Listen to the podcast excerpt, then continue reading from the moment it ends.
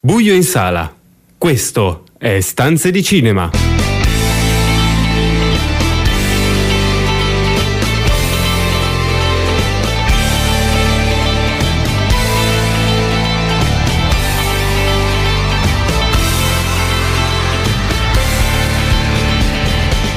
Benvenuti a una nuova puntata di Stanze di Cinema, il programma che vi racconta i film in sala e in streaming tutte le novità da Hollywood al Cinecittà e l'universo delle serie TV. Io sono Marco Albanese e con me per questa puntata ci sono Carlo Cairoli. Ciao, eccomi. E Daniele Valsecchi, tutti in collegamento. Benvenuti a un'altra puntata da Zona Rossa.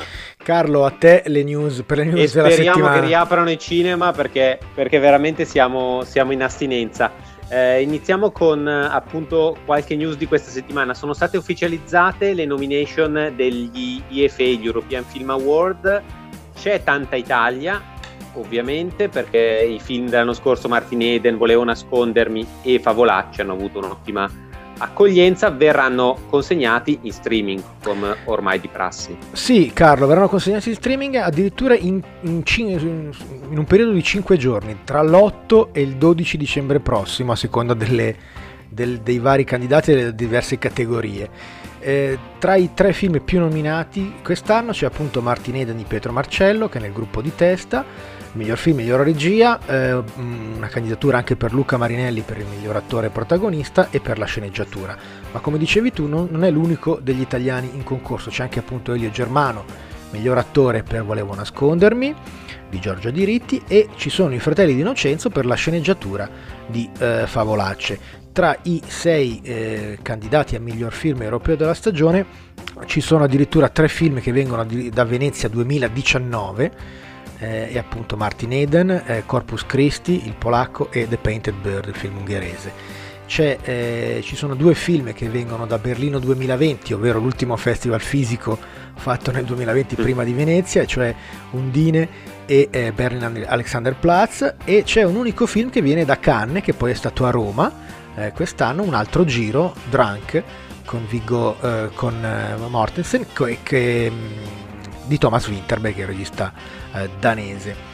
E interessante anche appunto i migliori attori, oltre a Mortensen, Mikkelsen, Marinelli e Germano ci, saranno, eh, ci sarà l'attore di Corpus Christi, bravissimo, il giovane Bartosz Milenia e Goran Bogdan per Fader. E, insomma, una, sarà diciamo, una cerimonia diversa sui generis eh, per eh, questi A cui europei. temo dovremo abituarci. Eh, sempre di più, immagino anch'io. D'altronde questo format che, che ricordiamo è cominciato con i nostri Davide Donatello consegnati in diretta streaming, ha poi contagiato i, i, premi importanti anche negli Stati Uniti, gli Emmy, eh, che erano appunto i premi di, di, di, settembre, i premi televisivi e probabilmente questo format continuerà ancora per tutta la stagione. Prepariamoci a degli Oscar eh, virtuali. Ora prendiamoci una, una, pausa musicale, stasera abbiamo canzoni meravigliose da ascoltare e poi arriva il film che ha chiuso il Festival del Cinema di Roma. Intanto questo è Lou Reed con Perfect Day.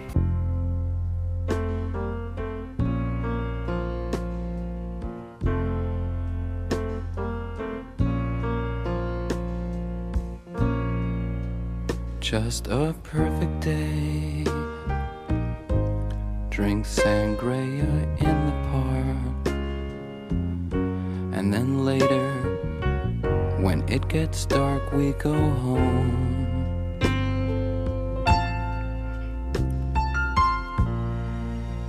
Just a perfect day. Feed animals in the zoo. movie too, and then home. Oh, it's such a perfect day. I'm glad I spent it with you. Oh, such a perfect day.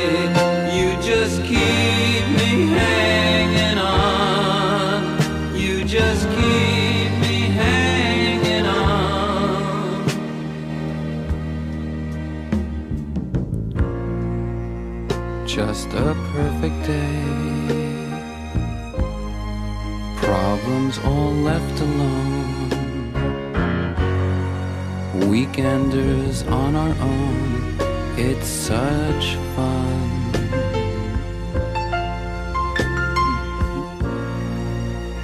Just a perfect day. You made me forget myself. I thought I was someone else, someone good.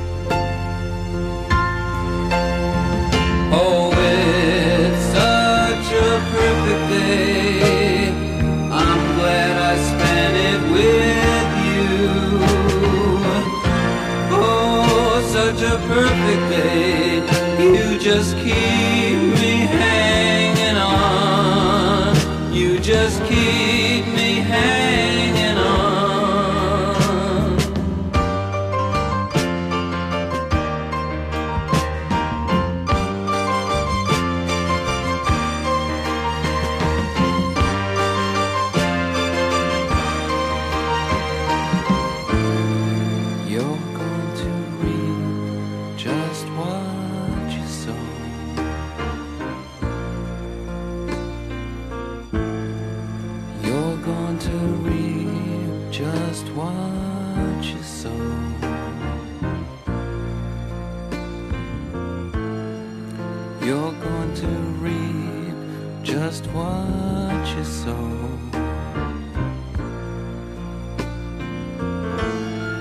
You're going to reap just what you sow.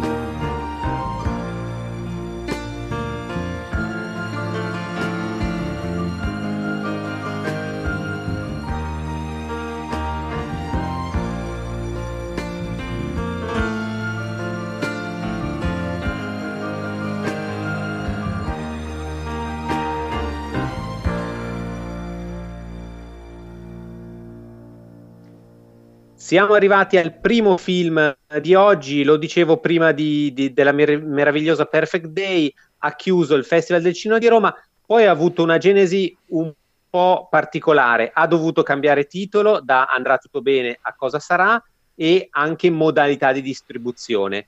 Eh, è il nuovo film di, di Francesco Bruni, appunto, Cosa sarà. Sì, Carlo, il quarto film di Francesco Bruni che mh, come regista è- non è molto conosciuto, eh, solo il suo primo dei, dei quattro film, Scialla, ha avuto un- un- una certa eco, ma ehm, ricordiamo che Francesco Bruni è stato lo sceneggiatore di tutti i film di Virzì, dal primo, dalla Bella Vita fino al Capitale Umano, è l'adattatore televisivo del commissario Montalbano, e ha lavorato con Calopresti, Faenza, la Comencini e, e soprattutto con Ficarra e Picone per tanti dei loro film. È uno degli- dei più importanti sceneggiatori italiani e nell'ultimo decennio ha deciso però di, di passare dietro la macchina da presa. Questo, come dicevamo, è il quarto film, ha dovuto doveva uscire a febbraio dell'anno scorso, è finito eh, proprio al, centro del- della pandemia, aveva un titolo che è, stato poi usato da tutti quanti noi in quel Eh. periodo, andrà tutto bene, quindi ha dovuto cambiarlo. E, e rimane una commedia, diciamo, agrodolce sulla malattia, sugli equivoci del passato e sullo spettro della morte che per lui come che per, il protagonista Kim Rossi Stewart è anche un corpo a corpo molto personale con la propria biografia. Il film comincia con un flashback dell'infanzia del protagonista, il regista Bruno Salvati. Poi ci troviamo in ospedale, al Gemelli di Roma, nel reparto oncologico, in una stanza sterile dove Bruno attende un trapianto di midollo. Perderà i capelli e poi le sopracciglia per la chimioterapia, mentre a poco a poco il film ricostruisce il lungo percorso della scoperta casuale della malattia, della necessità di individuare un donatore compatibile, mentre la vita professionale e personale del regista è un bivio. I suoi film non incassano più, il suo produttore non riesce a mettere in piedi il successivo e la moglie si è presa una pausa di riflessione. I due figli invece reagiscono in modo diverso alla sua malattia e quando nessuno dei due ragazzi potrà proporsi come donatore, sarà il padre di Bruno a recuperare dal passato una storia di tradimenti e infedeltà che apre però la strada ad un'ultima speranza per il protagonista. È un film che riesce a coniugare piuttosto bene i due elementi di commedia e dramma su un tema particolarmente difficile. Tu, Daniele, l'hai visto ovviamente eh, qualche, qualche giorno fa. Sì, Cosa ne pensi? io l'ho visto su, l'ho visto su Cili, una piattaforma è stato presentato una volta che non è più potuto uscire in sala e devo dire che sono, sono stato mh, piacevolmente sorpreso eh, da questo film. Non tanto dalla capacità di scrittura di, di, Francesco Bruni perché quella è conosciuta e riconosciuta, nel senso che questo è un film dove secondo me c'è una grande scrittura dietro, uh, quanto proprio dalla capacità anche di, di trasporre poi registicamente la scrittura del film. Qui i meriti vanno innanzitutto a un grande Kim Rossi Stewart, che con lo sguardo spesso, solo con lo sguardo spesso riesce a descrivere il dolore, eh, la, la, paura, ma anche i sentimenti della vita molto più umani, del, dal, dai, dai, rapporti con la famiglia, il dubbio della sua vita rispetto alla sua carriera e, e poi diciamo fa suo tutto, tutto il percorso della malattia. E poi a questo aspetto che tu hai sottolineato di eh, un, di commedia, no? questo soffio leggero della commedia che fa sì che il film non si trasformi mai in un medical drama e che rimanga un film sincero, curioso, cioè non c'è mai la narrazione, la dottrina della malattia come guerra e al contrario non c'è neanche la narrazione della pietà, c'è proprio invece una curiosità verso una vicenda della vita quindi è la vita, quello è l'aspetto importante, anche nella famiglia, nelle relazioni umane, ma anche nel percorso ospedaliero. E questo direi che è un aspetto uh, che, che in, per me è stato significativo di questo film. Veramente spero, anche se il momento eh, non è fortunato, spero che Francesco Bruni possa avere, avere più fortuna, perché è la merita, secondo me.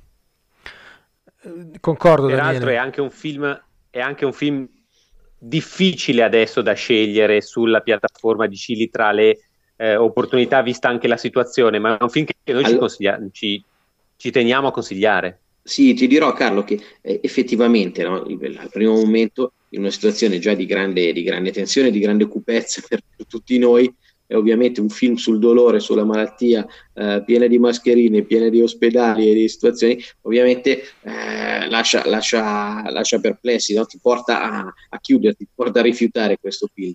Ma se si supera questo, questa, questa, diffidenza iniziale, poi veramente il film ha tanti aspetti, ha tante cose da dire. E devo dire, io ci ho trovato anche un'eco morettiana, eh, perché c'è uno spirito appunto di, di, ridersi addosso che è molto divertente. Peraltro c'è anche tutto un aspetto molto ironico sul cinema, perché, perché il personaggio di Kim Rossi Stewart è un regista, come dicevamo prima, e c'è un aspetto, un, anche dei momenti, dei siparietti molto divertenti, dove si parla della salute del cinema italiano, dove si parla del dibattito, eh, nel famoso dibattito no, veramente di Morettiana in memoria, e quindi ci sono momenti anche molto divertenti in questo eh, film. Eh, Daniele, hai ragionissimo, concordo su tutta la linea. Volevo eh, magari chiudere dicendo questo: è un film di affetti e di resistenza. E, e forse sono due sentimenti ancora molto forti e molto importanti e molto necessari in questo momento eh, che tutti noi viviamo così, in modo così sospeso. Quindi vi invitiamo a, a assolutamente a recuperarlo motivo in più per andare a, a scegliere e a visionare questo film è anche la colonna sonora, che il film si apre con Perfect Day di Lou Reed che abbiamo ascoltato all'inizio di questo blocco e si chiude con Morgan altrove.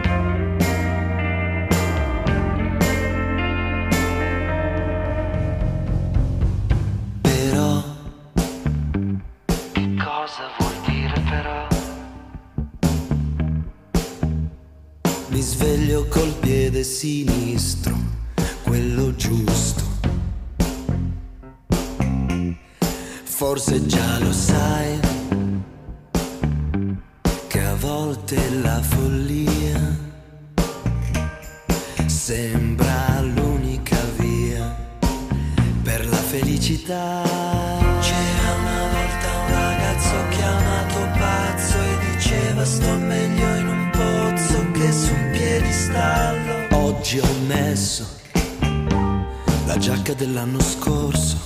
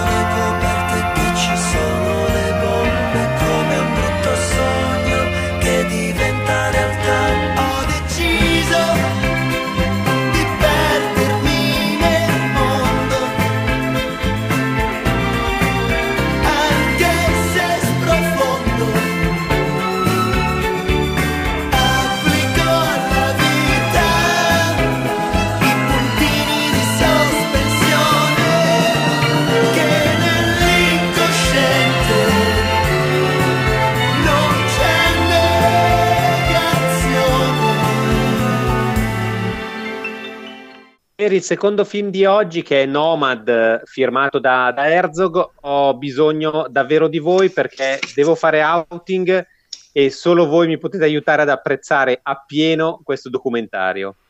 Eh, Carlo, ehm, diciamo, cominciamo da, da- da- da raccontare di, di che cosa parla questo, questo Nomad. Parla soprattutto ehm, del, del rapporto che c'è stato in vita eh, tra eh, Werner Herzog e Bruce Chatwin, lo scrittore inglese. viaggia- Un'amicizia reale. una amicizia reale, viaggiatore leggendario, esperto d'arte e di archeologia, che, eh, nel 1900 che è venuto a mancare nel 1989 e ehm, pochi momenti prima del- della sua morte lascia ad Herzog uno zaino, uno zaino di pelle marrone consumato dai tanti viaggi e delle avventure di un'intera vita. Il film riparte da lì, da, da quello zaino e dalle storie che, che ha raccontato e che ha trasportato. I due si conobbero all'aeroporto di Melbourne nel 1983, il primo impegnato sul set del suo film Dove sognano le formiche verdi, mentre invece il secondo era in Australia ehm, per le ricerche del libro Le vie dei canti, uno dei suoi più famosi sul mistero delle voci degli aborigeni. Da quel primo incontro fortuito, protra- protrattosi poi per due giorni ininterrotti di racconti, confronti, riflessioni comuni, nasce un'amicizia feconda segnata dalla comune irrequietezza e dalla passione per i viaggi da misurare a piedi che si rafforza poi quando Herzog adatta il romanzo Il viceré e Duida eh, proprio di, di Chatwin facendone il suo Cobra Verde. Chatwin, già gravemente malato, lo raggiunge in Ghana sul set nel 1986, ospite per diverse settimane del- del- delle riprese allucinate del film, dominato da un Klaus Kinski completamente fuori controllo. Il film è diviso in otto capitoli diversi e ha un andamento rapsodico, trasportandoci poi di volta in volta nei luoghi decisivi dell'universo narrativo di Chatwin e cercando di raccontarci il senso, soprattutto il senso profondo della loro amicizia. Daniele, tu hai visto Chatwin il film? è un personaggio. Chatwin, dicevo, è un personaggio leggendario ed è, un, è il viaggiatore per eccellenza. Eh, io mi, mi aspettavo, quando ho approcciato il documentario, di vedere qualcosa di molto più, eh, con un ritmo molto più vivo, con i colori di un viaggio. Invece ho ritrovato un documentario eh, molto erzoghiano.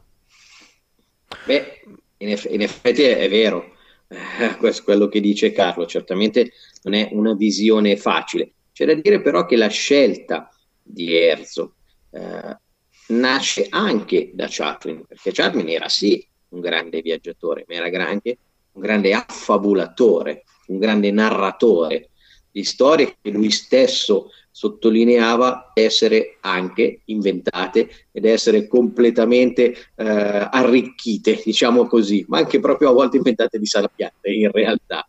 E questa è anche stata parte della fortuna letteraria eh, di Chaplin, quindi della, della piacevolezza dei suoi, dei suoi libri e che è parte anche viene trasportata anche in, questa, in questo documentario, in questa sorta, io la definirei una biografia disordinata, dove, dove, dove le situazioni si, si, si, vanno a mischiare, ad accumulare eh, e si parte da questa, da questa pelle di dinosauro da, dell'infanzia di Chaplin e si va avanti appunto con altri elementi, altri spunti, eh, dallo zaino mh, mm, al set cinematografici, alla, alla, alla, fine della vita di Chaplin, perché appunto tu, tutto questo percorso è dall'83 all'89, cioè questa amicizia e sodalizio artistico ah, è molto forte, ma ha, una, ha un percorso breve, se vogliamo. Sì, sì Daniele. Certamente... No, concludi pure, scusami. Niente, certamente eh, devo dire che è una visione non facile, anche perché rispetto ad altri, ad altri lavori, alle opere di, di Herzog, in questo caso questo aspetto di, di, essere, di essere mischiati, di mischiare i momenti e le situazioni lo rende una visione, devo, una visione complessa. Devo anche dire che la stessa voce di Herzog, che in altre opere ha uh, un'enfasi meravigliosa e ti porta in, in, un mondo cupo e nuvoloso, in questo caso, secondo me, invece uh, contribuisce a dare un ritmo pesante a, a, certe, a certe, parti del documentario. Uh, sì, ehm, penso tuttavia che questo non sia tanto un documentario su eh, Chatwin, eh, né un documentario per chi non conosce né uno né l'altro e, e vuole approcciarsi a, a, a, a ai lavori di, dei due. No, questo è un, è un, film forse proprio per, per chi conosce perfettamente eh, i lavori di Chatwin, la sua storia, e per chi ama il cinema di Herzog. Eh, Herzog, certo. Perché è, un, perché è davvero un film su di loro, sulla, sul loro rapporto, sulla, sul, è, è tanto un film su uno quanto un film sull'altro. Ovviamente non potevamo chiudere con una canzone forse un po' troppo didascalica, ma che ci divertiva moltissimo. Questo è Sì viaggiare, Lucio Battisti.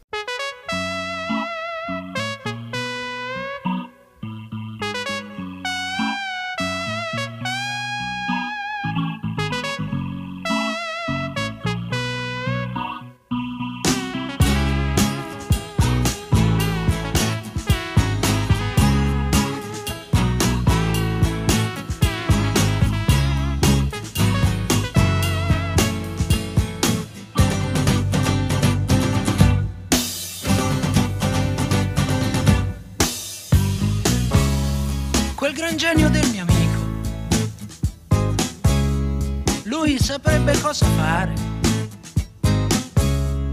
Lui saprebbe come aggiustare con un cacciavite in mano, fa miracoli. Ti regolerebbe il minimo, alzandolo un po' e non picchieresti in testa, così forte no, e potresti ripartire certamente non volare, ma viaggiare. Viaggiare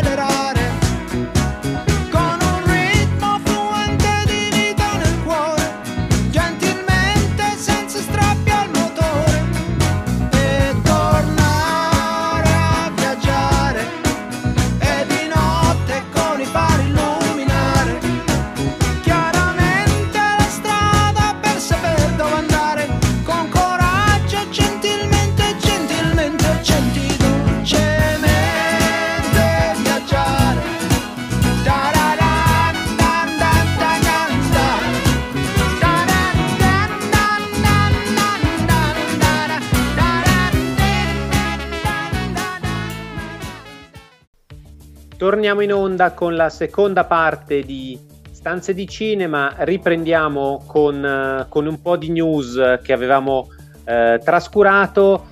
Siamo in attesa ormai da qualche mese dell'uscita del seguito di A Quiet Place, l'horror con, eh, con Emily Blunt, ma nel frattempo è già stato commissionato a Jeff Nicholson lo spin-off. Sì, esattamente Carlo. Eh, la seconda parte di A Quiet Place avrebbe dovuto uscire nell'aprile del 2020, uscirà forse, per ora è programmata il 21 aprile 2021, non, sappi- non sappiamo se questa data sarà poi rispettata, ma nel frattempo la Paramount, da un'idea dello stesso John Krasinski, che è il marito di Emily Blunt e il regista e attore di eh, A Quiet Place, eh, ha incaricato appunto Jeff Nichols, il regista di Take Shelter, di Mad, di Midnight eh, Special, di girare uno spin-off, una storia diciamo ambientata nello stesso universo fantascientifico e, e- un po' horror di, di A Quiet Place. Tra i produttori c'è Michael Bay. Il film è programmato già per, per l'uscita nel 2022 a questo punto. Un'altra notizia interessante che come spesso accade ehm, per i lavori di Spielberg è stata ripresa poi da tutte le, le testate giornalistiche è la produzione di un film per HBO sui negoziati israelo-palestinesi di Oslo. Sì, i famosi negoziati che si conclusero eh, con, con, eh, l'accordo di pace benedetto da, da Bill Clinton eh, con, ehm, a Camp David, con Rabin, eh, con la stretta di, di- di mano famosissima eh, tra Rabin e Arafat. Era fatto. Erano gli appunto, era la conclusione del lungo percorso che aveva portato appunto a, a- a- questo- a questa roadmap, a questi accordi di Oslo. Il, il film che Steve- Steven Spielberg produrrà per la HBO racconterà appunto il lungo percorso diplomatico eh, fino ad arrivare a quella stretta di mano e i due interpreti eh, principali saranno ehm, Ruth Wilson, la protagonista di The Affair, e Andrew Scott, il- uno dei personaggi di Fleabag, mentre la regia è stata affidata a Bartel Sherry. I due protagonisti so- avranno il ruolo di Mona Juul, il ministro degli esteri norvegese, e del marito, il sociologo Terje Rud Larsen, che furono eh, protagonisti eh, con, con il loro lavoro del- delle trattative. Ovviamente ci sarà un ruolo anche per eh, Shimon Peres e per tutti gli altri politici e, e palestinesi e israeliani. Le riprese sono già partite a Dubrovnik in Croazia e continueranno a Praga. Una coppiata che ha destato eh, discreto interesse anche, anche in noi è quella di Villeneuve con eh, Jack Gyllenhaal che gireranno The Son. Sì, è una coppia che già aveva la- lavorato assieme in Prisoners, il famosissimo, forse uno dei più famosi del primo periodo di, di Denis Villeneuve, e in Enemy, due film diciamo gemelli girati nello stesso anno da, da- da- da loro. Il nuovo progetto si chiama The Sun e sarà un, probabilmente una serie firmata HBO ed è tratto da uno dei romanzi di John Esbo pubblicato in Italia con un titolo molto diverso, Il confessore da Inaudi stile libero ed è uno dei pochi romanzi stand alone dello scrittore norvegese. Tra i produttori ci sono anche Jonathan Nolan e Lisa Joy, ovvero la coppia di Westworld. Vi avevo promesso buona musica per la puntata di oggi, come sempre del resto a Stanze di Cinema. Beh, questo è Johnny Cash. Hello, I'm Johnny Cash.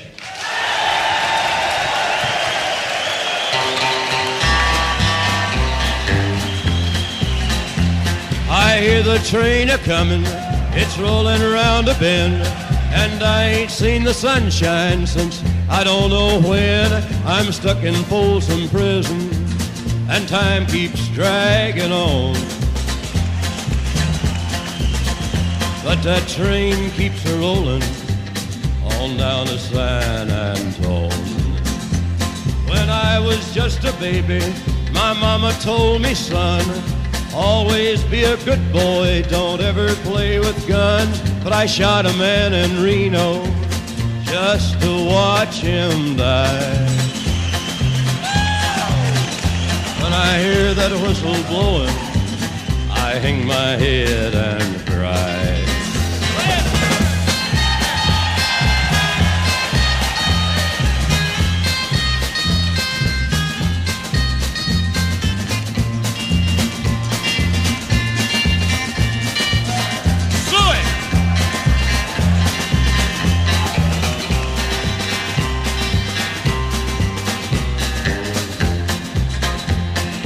There's rich folks eating from a fancy dining car. They're probably drinking coffee and smoking big cigars. Well, I know I had it coming. I know I can't be free. But those people keep a moving, and that's what tortures me.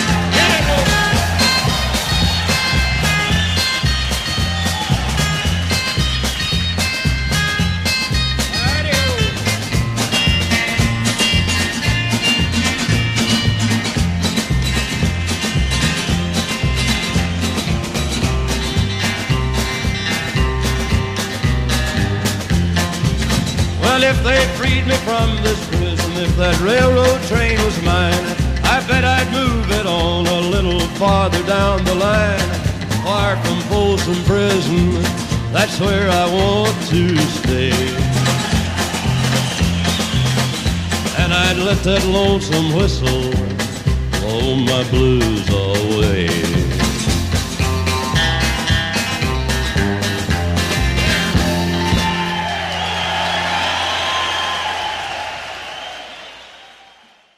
L'ultimo film di cui parliamo oggi è coprodotto dal New York Times ed è distribuito da Amazon, è il documentario Time. Sì, Carlo, eh, comincia tutto nel settembre del 1997. Robert Richardson e la moglie Sybil Fox sono due giovani di colore di belle speranze, hanno già due figli da mantenere, vivono eh, per aprire il primo negozio di abbigliamento hip hop a Shreveport, il loro paese. Quando uno dei due finanziatori si tira indietro, davanti a loro c'è l'incubo del fallimento. Sibile è incinta di due gemelli, disperati decidono di rapinare la banca locale. Il loro bottino è di appena 5.000 dollari, vengono però subito presi. Lei patteggia una condanna a tre anni, lui ci prova per una sotto i 20, ma le cose vanno diversamente e viene condannato nel 1999 a 60 anni di reclusione, senza condizionale e senza libertà vigilata. In Time, il documentario della regista newyorkese Garrett Bradley, premio per la migliore regia al Sundance del 2020, tutto questo però non c'è. Non è un altro true crime, non è un altro film di denuncia di un innocente accusato ingiustamente, è invece il racconto lungo vent'anni di una donna, appunto la, la moglie, questa Sybil Fox, che ha pagato il suo debito con la giustizia e ha raccolto attorno a sé una famiglia di sei figli, ricostruendo la propria vita e testimoniando le ingiustizie del sistema senza nascondere le proprie colpe. Anche Daniele ha, ha visto il film per noi questa settimana, vero Daniele? Sì, su, su Amazon e perché ha acquistato dopo, dopo il Sanders esatto, il documentario e devo dire che giustamente diciamo partiamo dal premio alla regia e dal, e dal, perché di questo premio, nel senso che è un lavoro mm, di mix di montaggio molto interessante che parte da un video della famiglia uh, e poi segue per gli ultimi anni diciamo, il percorso appunto di Sibyl Fox, virando il tutto mh, mm, in bianco e nero, quasi, quasi grigio più che seppia, uh, che dà un'atmosfera interessante, che dà una certa uniformità a tutto questo mix di immagini prese dal telefonino, di un video, di, di invece di, di, riprese fatte da, dalla Bradley stessa.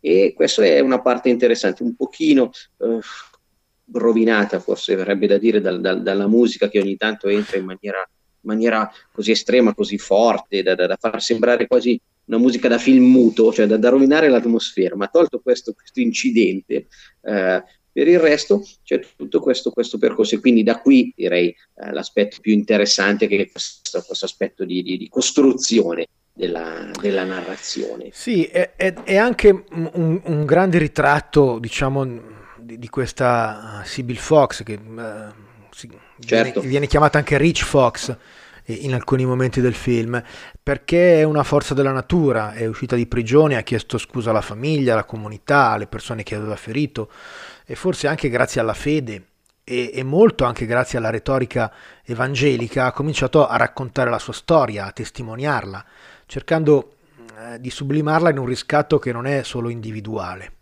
No, siamo seppur sempre all'interno di un, di un universo molto americano. Eh?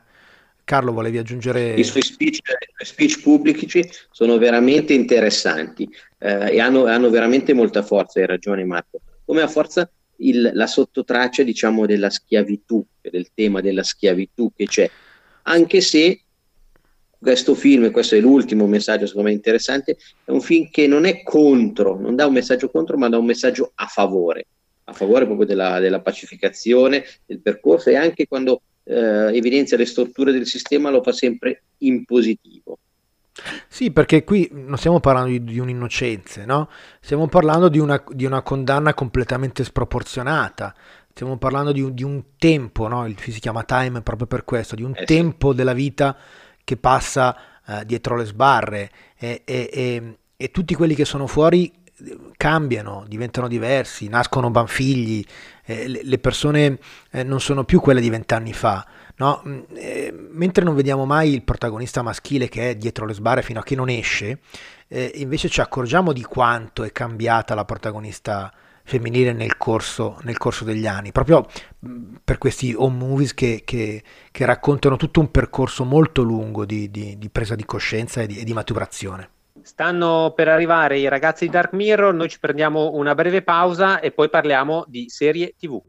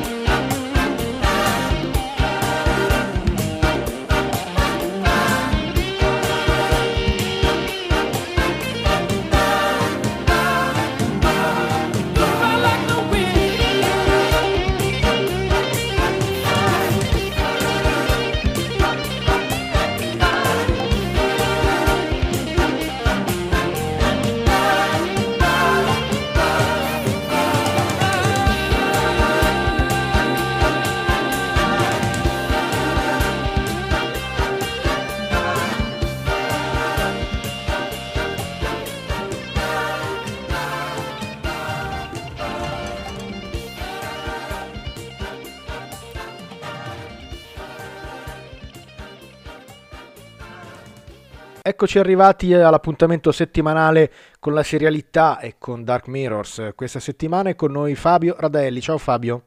Ciao, ciao ragazzi. Grazie di essere intervenuto. Come sempre, questa settimana parliamo di una serie Netflix. Anche qui è una seconda stagione di Alienist. Sì, eh, serie, di, serie realizzata da TNT e che finalmente è arrivata in Italia su Netflix. Eh, il titolo richiama il quello che è stato un po' il protagonista della prima stagione, cioè un alienista che è propriamente eh, uno psicologo. Di fatto nella New York di inizio Novecento le persone affette da malattia mentale erano definite come alienate dalla, dalla loro vera natura, dalla natura umana, e chi si occupava di loro era chiamato alienista. Laszlo Chrysler è il protagonista della prima stagione insieme ad una squadra eh, che lo aiuta nel risolvere poliziotti, eh, investigatori, no? Esatto, esatto. E poi c'è un famoso capo della polizia, addirittura Teddy Roosevelt. il futuro presidente. esatto, no? non, manca, non, manca, niente nella prima stagione, diciamo, della storia, della storia di quegli anni. Nella seconda noi assistiamo sempre eh, alla presenza di Laszlo Kreisler come alienista, ma eh, il personaggio che acquista maggior spessore è Sarah Howard, cioè eh, l'ex segretaria eh, della polizia municipale che aveva sempre desiderato fare il, la detective, che nella prima stagione inizia questa professione al, franco, al fianco di Chrysler e adesso invece ha aperto una vera e propria agenzia, un'agenzia investigativa composta da tutte donne e eh, adesso è veramente lei eh, la protagonista della, dell'indagine e della serie, sia appunto per la parte di detection, cioè per la parte investigativa, sia per la parte eh, di dramma, perché il suo rapporto eh, di attrazione, di amore nei confronti di John Moore, interpretato da Luke Evans, che è, il protagoni- che è un cronista del New York Times ed è promesso sposo di una della figlia di una delle famiglie più influenti di New York, è un po' l'altro, l'altro pilastro su cui eh, la narrazione si basa, cioè la parte appunto investigativa e la parte di dramma con il loro rapporto, eh, con il loro rapporto affettivo. Quindi in questa serie la donna è sempre più protagonista, anche perché eh, il, gli omicidi che si, succe- che si susseguono sono omicidi di bambini e quindi il tema della maternità è, è prepotentemente al centro anche del, della parte investigativa. Sì, Fabio, e... Ehm. E ci sono in questa serie, io mi ricordo la, la, prima stagione, la seconda non ho avuto ancora modo di, uh, di vederla, c'è, c'è, c'era certamente una cura per l'ambientazione, per i costumi, per la ricostruzione d'epoca, diciamo, di, di questa New York di inizio secolo che era stupefacente. Sì, è una ricostruzione immersiva di New York che fa veramente perdere lo spettatore nei vicoli, nelle strade più tortuose, ma anche nei palazzi della New York più ricca, più opulenta, eh, a cena, nei momenti della, delle feste, dei balli. È sicuramente questa una degli, delle parti più belle a livello visivo, più eleganti eh, a livello di scenografia, a livello di costumi, a livello anche di fotografia, c'è una scelta cromatica sempre più dark e con dei contrasti veramente, veramente interessanti. Ed è molto bello anche il crescendo drammatico che riguarda il personaggio femminile della cattiva, che è un po' l'altro polo.